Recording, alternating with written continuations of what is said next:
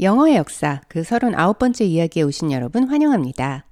이 팟캐스트는 오리지널 팟캐스트 케빈 스트라우드의 The History of English의 한국어 번역판이며 저는 여러분의 호스트 캐리입니다.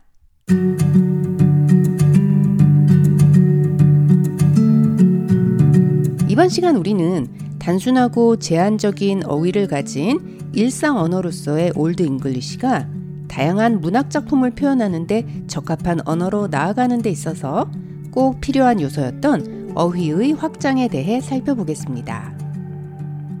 Old English에서 새로운 말을 만들어내는 데 있어서 가장 보편적이었던 방식은 바로 두 개 이상의 기존의 단어들을 결합하여 새로운 단어를 만드는 compound words, 즉 복합어의 형식이었습니다. 예를 들면 나비는 butter, fly, 무지개는 rain, bow. 이러한 형식의 말들이 바로 compound words인 것이죠. 이러한 새로운 어휘들을 바탕으로 Old English는 점차 표현의 뉘앙스나 감정을 보다 세련되고 문학적으로 표현할 수 있었던 것입니다.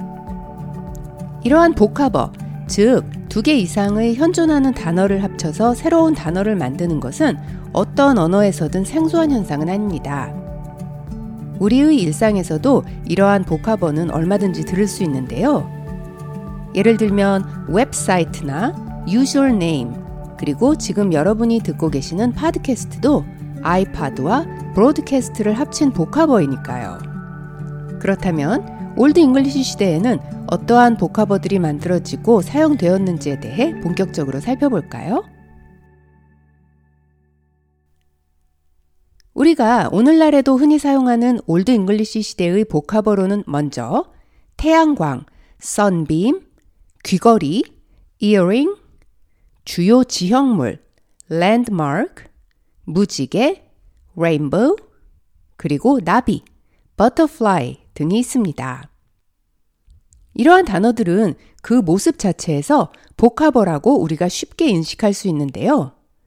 ear, ring, rain, bow, butter, fly 처럼 모습 자체가 두 개의 단어가 합쳐져 있는 것처럼 보이니까 말이죠. 하지만 원래는 복합어였으나 점차 그 두 단어의 의미가 융합되며 더 이상 우리가 복합어처럼 인식하지 못하는 단어들도 있습니다. 예를 들어 마늘을 뜻하는 garlic, G-A-R-L-I-C, garlic은 본래는 전쟁의 무기, 창을 뜻하는 gar와 파의 일종인 leek를 합친 복합어였습니다. 이것은 마늘대의 뾰족한 끝이 창 끝을 닮았기 때문이었죠. 하지만 이 원래의 복합어는 점차 각각의 뜻을 잃어버리고 하나로 융합되었기에 오늘날 우리는 garlic을 복합어로 더 이상 인식하지 않는 것입니다. 이러한 복합어의 또 다른 좋은 예로는 장소의 이름, 지명이 있겠는데요. England는 원래 복합어였습니다. Angla 그리고 land, 즉 앵글족의 땅이라는 뜻이었죠. 영국의 도시 옥스포드 또한 황소 ox와 강을 끼고 있는 마을 ford의 복합어로서 황소들이 강을 건너는 곳이라는 뜻임을 예전 이야기에서 살펴보았었는데요. 그렇다면 영국의 도시 캔터베리는 어떨까요?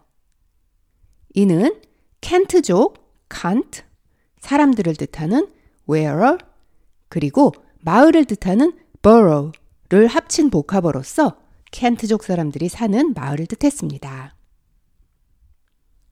현대 영어의 두통을 뜻하는 headache, H-E-A-D-A-C-H-E 또한 Old English 시대의 복합어인데요. 원래의 발음은 머리, heafod, 고통, ece를 합친 heafod ece 이었습니다.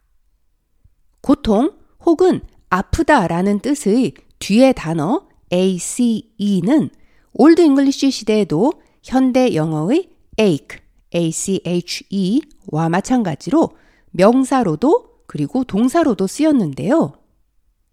그런데 오늘날 ache, A-C-H-E가 명사, 동사 구분 없이 K sound, ache인 것에 반해 Old English에서는 동사는 K sound로 arc, 명사는 CH sound로 arch라고 발음했습니다.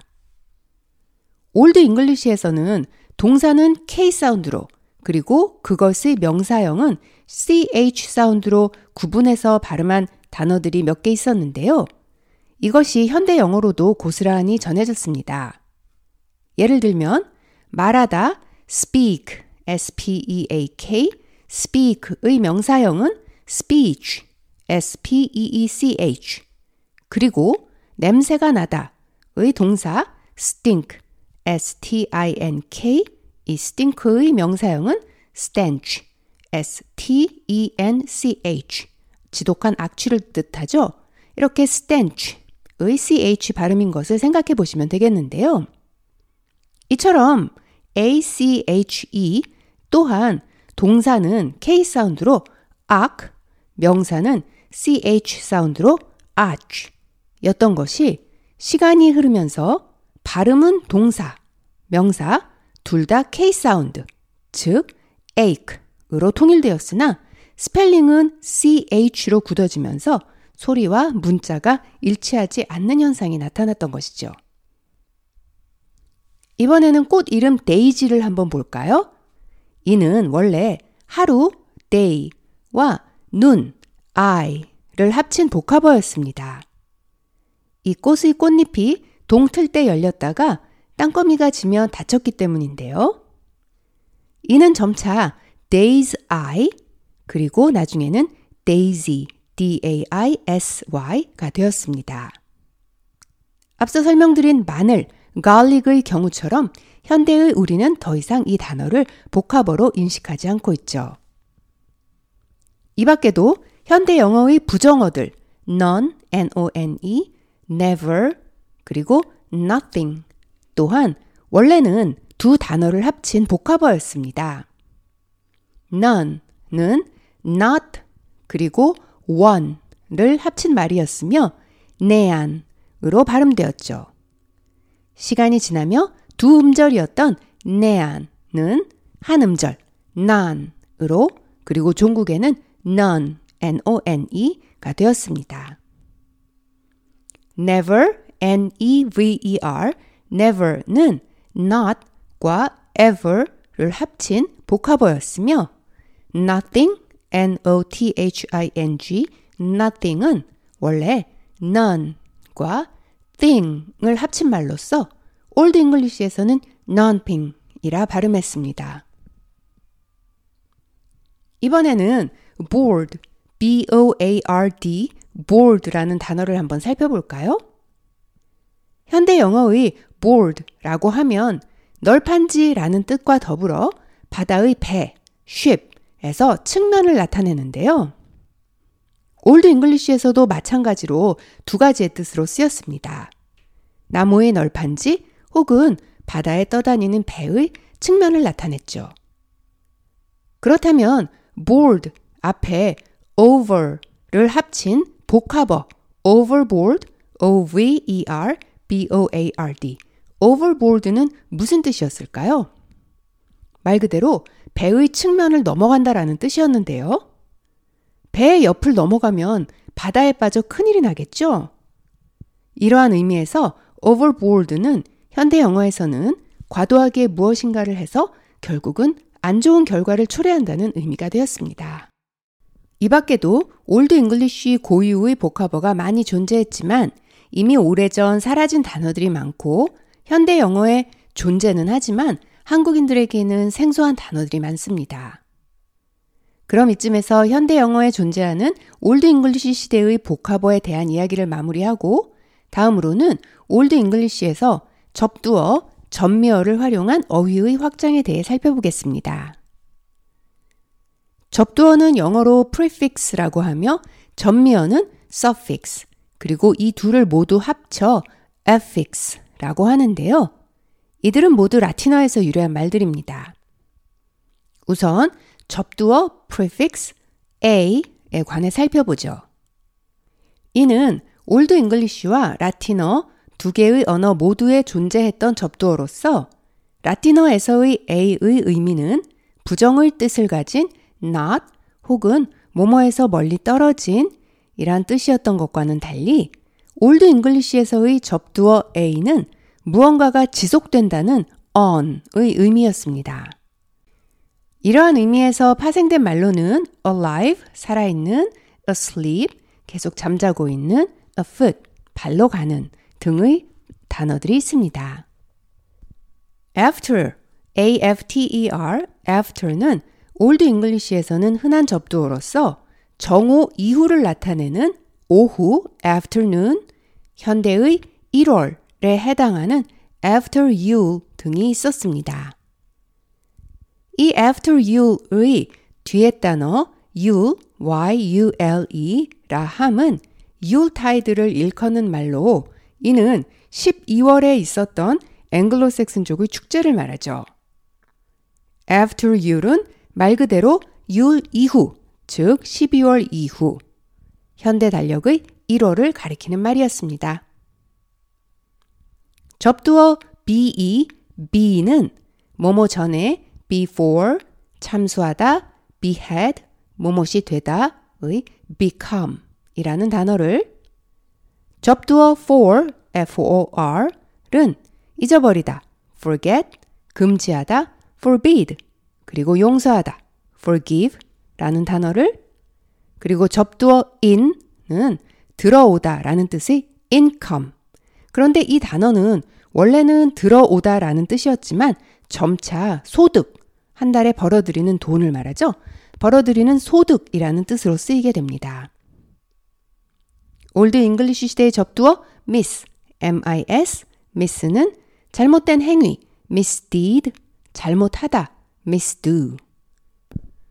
Old English의 또 다른 접두어 over, over, over는 전반적인, overall, 극복하다, overcome, 과도하게 무엇인가를 하다, overdo, 무효로 하다, override 등의 새로운 말을 Old English에 전해 주었고요. 접두어 to의 복합어로는 함께, together, 오늘, today, 오늘 밤, tonight, 그리고 내일, tomorrow 등이 있습니다. 이 중 tomorrow는 to the morrow로 이 morrow, m-o-r-r-o-w는 바로 아침이라는 뜻이었는데요. 따라서 to the morrow는 to the morning, 즉 그 다음날 아침이라는 의미로서 내일이라는 말이 된 것이죠. 접두어 un는 not 이라는 뜻으로 unbind, unclean, undo, uneven, unfair 등의 단어들을 새로 만들어냈고요. 접두어 under는 undergo, underlie, underneath, understand 등의 새로운 말들을 만들어내는데 사용됩니다. 이는 또한 라틴어 subscribe를 Old English로 직역하는 데도 사용이 되는데요. 즉 subscribe는 어디 어디 밑에를 나타내는 sub와 쓰다를 의미하는 scribe의 라틴어 복합어로서 이는 영어로 그대로 번역되어 underwrite이 됩니다. 접두어 up, up, up은 upright, upon, 접두어 out, out, out은 outward, outlaw, 법을 어기는 범법자라는 뜻이죠. 그리고 outlandish 등의 단어들을 만들어내는데요. 이 중 outlandish는 원래 내 땅 밖에 outlandish, 내 땅 밖에 있는 사람이니 이방인, 외국인 등을 뜻하는 말이었습니다. 그런데 종종 외국인은 우리와는 전통과 문화가 달라 이질적으로 느껴질 때가 많았죠. 이러한 연유로 점차 outlandish는 이상한, 기이한 이라는 뜻을 갖게 된 것입니다. 접두어 with는 within, without, withstand 등의 새로운 말들을 Old English에 보태게 됩니다. 그렇다면 이번에는 Old English의 suffix, 접미어에 관해 살펴볼까요? 우선 명사의 형용사형을 만들기 위한 접미어 sum, some이 있겠는데요. 현대 영어에서는 some로 스펠링하며 이 접미어를 사용한 단어로는 외로운 lonesome, l-o-n-e-s-o-m-e 그리고 사랑스러운 lovesome, l-o-v-e-s-o-m-e, winsome 등이 있습니다. 또 다른 Old English의 접미어로는 wis, with 이것은 현대 영어에서는 wise로 스펠링하고 wise로 발음되는데요. 이 전미어를 사용한 단어로는 otherwise, likewise, 마찬가지로 라는 뜻이죠. 등의 단어들이 있습니다. 현대 영어의 handful, 한 줌 정도가 되는 그리고 wonderful, 놀라운 이런 단어에서 보여지는 접미어 ful 또한 Old English 시대의 유산이죠.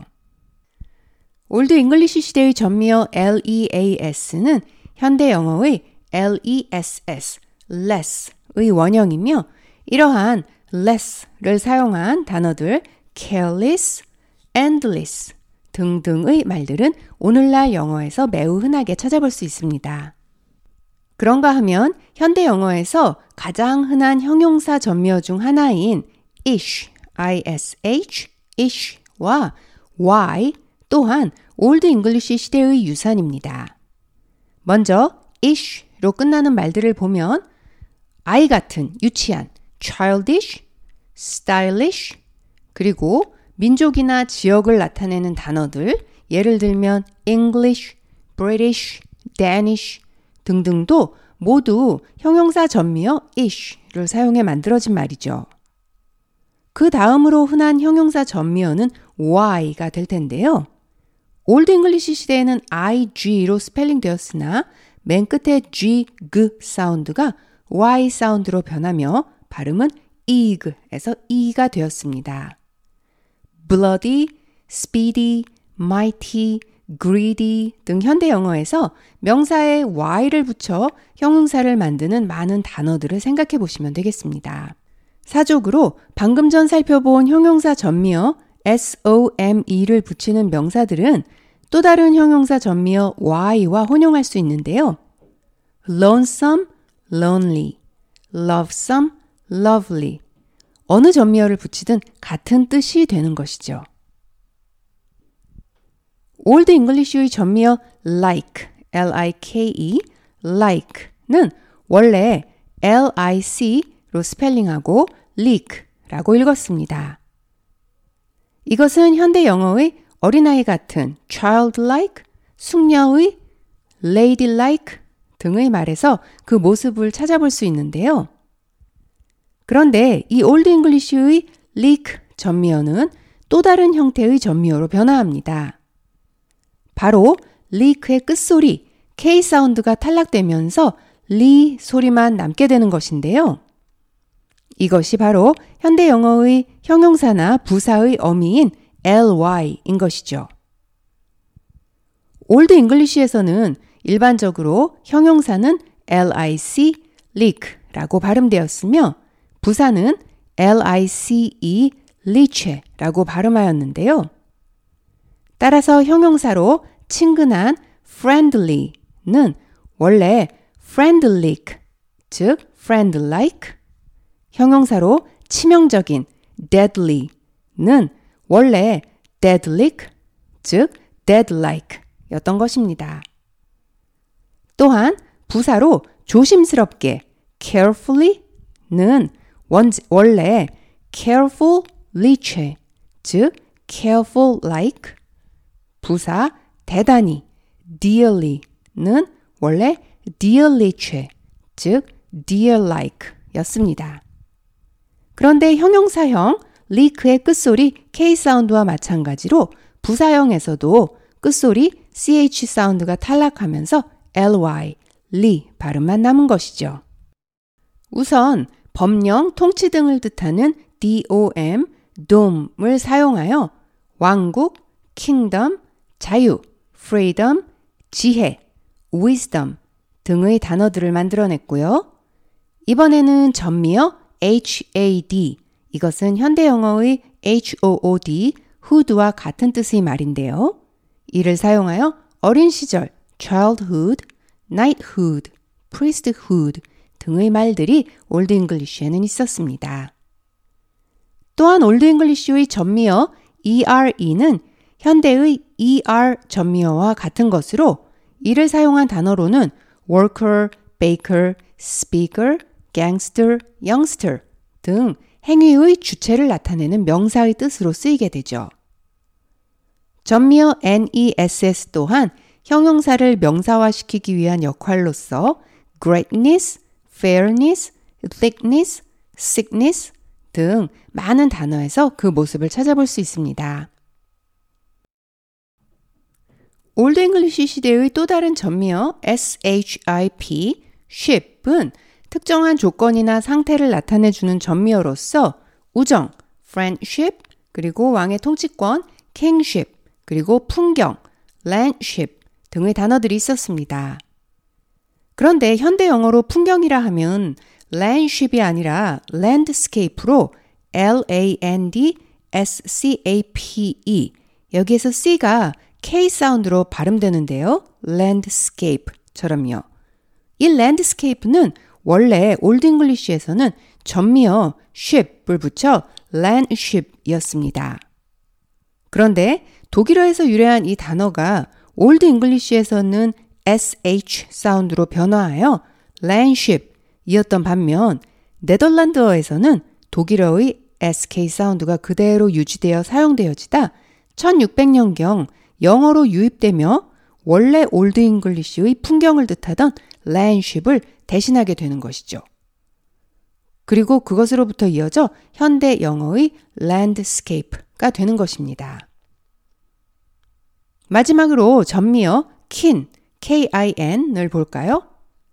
이는 말 그대로 친족을 광범위하게 일컫는 말로 이 말에서 가족의 우두머리를 뜻하는 키닝, C-Y-N-I-N-G가 나왔으며 이것이 현대 영어 왕, king의 어원인 것입니다.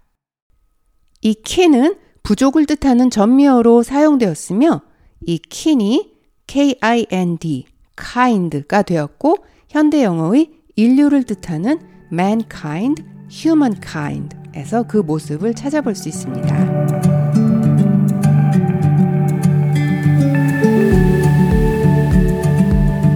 이상으로 우리는 Old English의 어휘의 확장에 기여한 여러 요소들을 차례대로 살펴보았는데요. 이제 Old English가 언어로서 무르익는 시기인 700년, 800년대에 들어서면 우리는 스칸디나비아 반도의 사람들, 바이킹의 침입을 맞닥뜨리게 됩니다. 그리고 Old English는 그들의 언어와 문화에서 많은 영향을 받게 되죠. 이를 시작으로 1066년 Norman French의 침입을 겪으며 Old English는 여러 다른 언어들로부터 영향을 받으며 중세의 영어, 즉 Middle English로 나아가게 되는 발판을 마련하게 됩니다. 앞으로의 이야기에서 이에 대해 자세히 살펴보도록 하죠. 그럼 지금까지 청취해주신 여러분 감사합니다. 다음 시간까지 안녕히 계세요.